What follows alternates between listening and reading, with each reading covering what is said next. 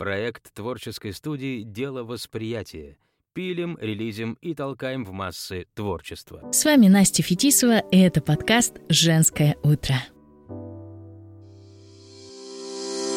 Доброе утро! Сейчас многие люди, когда просыпаются, сразу берутся за телефон, а потом не вылезают из него до самого обеда. А иногда бывают такие утра, что мотивации встать с кровати вообще нет. Поэтому появляется резонный вопрос. Как лучше начинать свое утро, чтобы к вечеру благодарить себя за продуктивность? Для того, чтобы узнать ответ на этот вопрос, мы пригласили в наш подкаст «Женское утро» необычного гостя. Это игропрактик, игропедагог Анастасия Решетникова. Она расскажет нам все секреты полезных утренних привычек. Анастасия, Здравствуйте. Здравствуйте, Настя. Спасибо за приглашение на подкаст «Женское утро».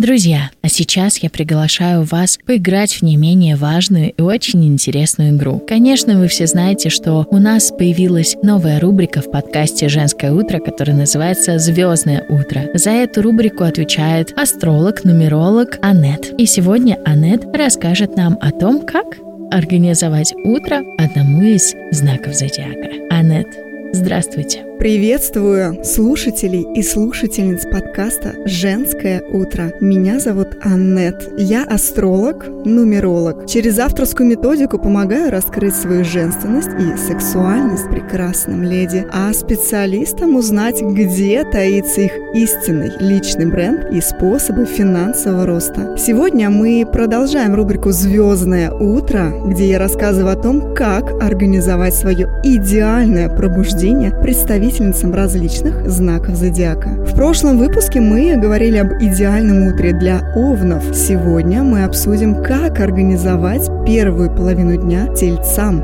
Тельцам можно не суетиться по утрам, и даже важно, чтобы день начался размеренно. Это земной знак зодиака, который не любит спешку ни в каком виде. Разрешите себе насладиться сном. Понежиться в постели – самое то. И чем размереннее начнется ваш день, тем легче и успешнее он пройдет. Именно поэтому советую заранее с вечера подготовить все необходимое. Например, одежду, сумку или портфель, папку с документами. Это снизит шансы проснуться в состоянии стресса и нехватки времени. Утром или также вечером можно максимум, что это написать список дел на день, чтобы была возможность идти по заранее намеченному плану. Тщательно продумать день можно и принимая утренний душ, а затем приготовить себе здоровый и, главное, красивый завтрак. Советую, как представителю земной стихии, употреблять больше фруктов и овощей. То, что дает сама земля, например, зелень.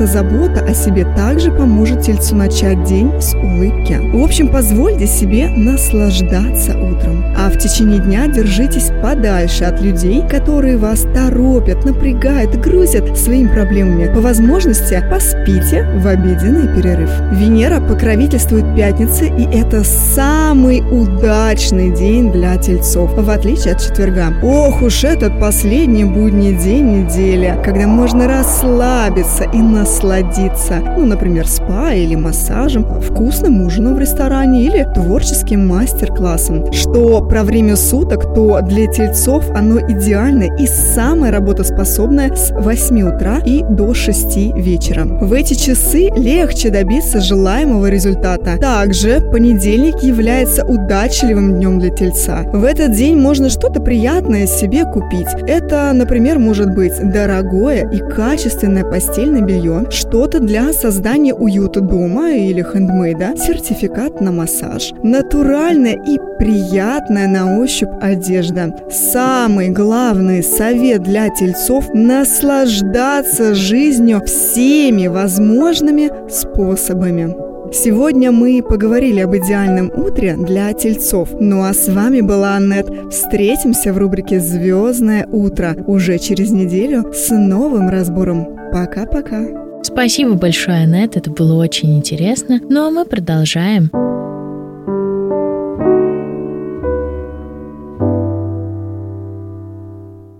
Класс, круто. А какие еще техники могут правильно поставить цели и повысить свою мотивацию? Я, как уже опытный игропрактик, могу точно вам сказать, что это психологические игры. Это просто идеальный инструмент, чтобы решить любой запрос за несколько часов и в самом простом игровом формате целью и мотивацией игры отлично работают. Они помогают определиться не просто с целью, а проверить ее на истинность. А правда ли это то, чего реально хочу? Понять, что именно мешает вам достичь цели. Все внешние и внутренние ограничения. И самое главное, проработать их. И составить пошаговый план по достижению цели. И все это за пару часов. Ну, мне кажется, просто идеально.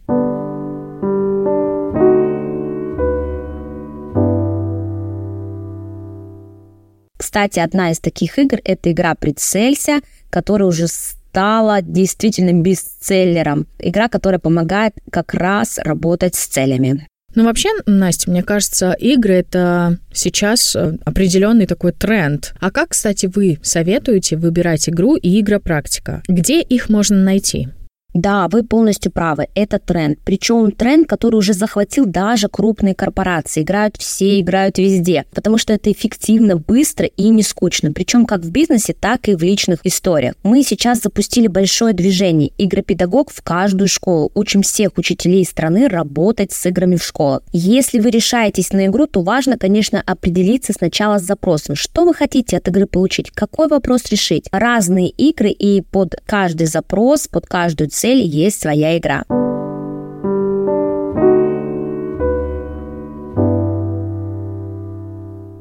Выбирая игропрактика, важно, чтобы это был профессионал. Обязательно спрашивайте документ, что человек отучился и получил да, специальное образование. Нельзя проводить игры просто так. Я отношусь к этому ну, очень серьезно. Игра — тонкий психологический процесс. Работа с самым нежным материалом, человеческой душой. Важно, чтобы игропрактик грамотно вел своего клиента, был с ним бережным и в то же время ориентировал на решение запроса. Игропрактик — это такой навигатор в процессе игры, он не может быть дилетантом. У нас выпускники получают сертификат установленного образца о том, что они прошли профессиональное обучение на игропрактика только после того, как будет сдана супервизия. То есть нужно сдать экзамен, да, мы называем это супервизией. И если не получается сдать с первого раза, мы не даем сертификат, а э, тренируем и продолжаем обучать, собственно говоря, пока не получится сдать. Друзья и подруги, в гостях подкаста «Женское утро» была Анастасия Решетникова, игропрактик, игротехник, коуч, игропедагог, автор благотворительного проекта «Игропедагог в каждую школу». Мы желаем вам доброго, продуктивного утра, получения новых навыков и радости от саморазвития. С вами была Настя Фетисова. Всем пока-пока.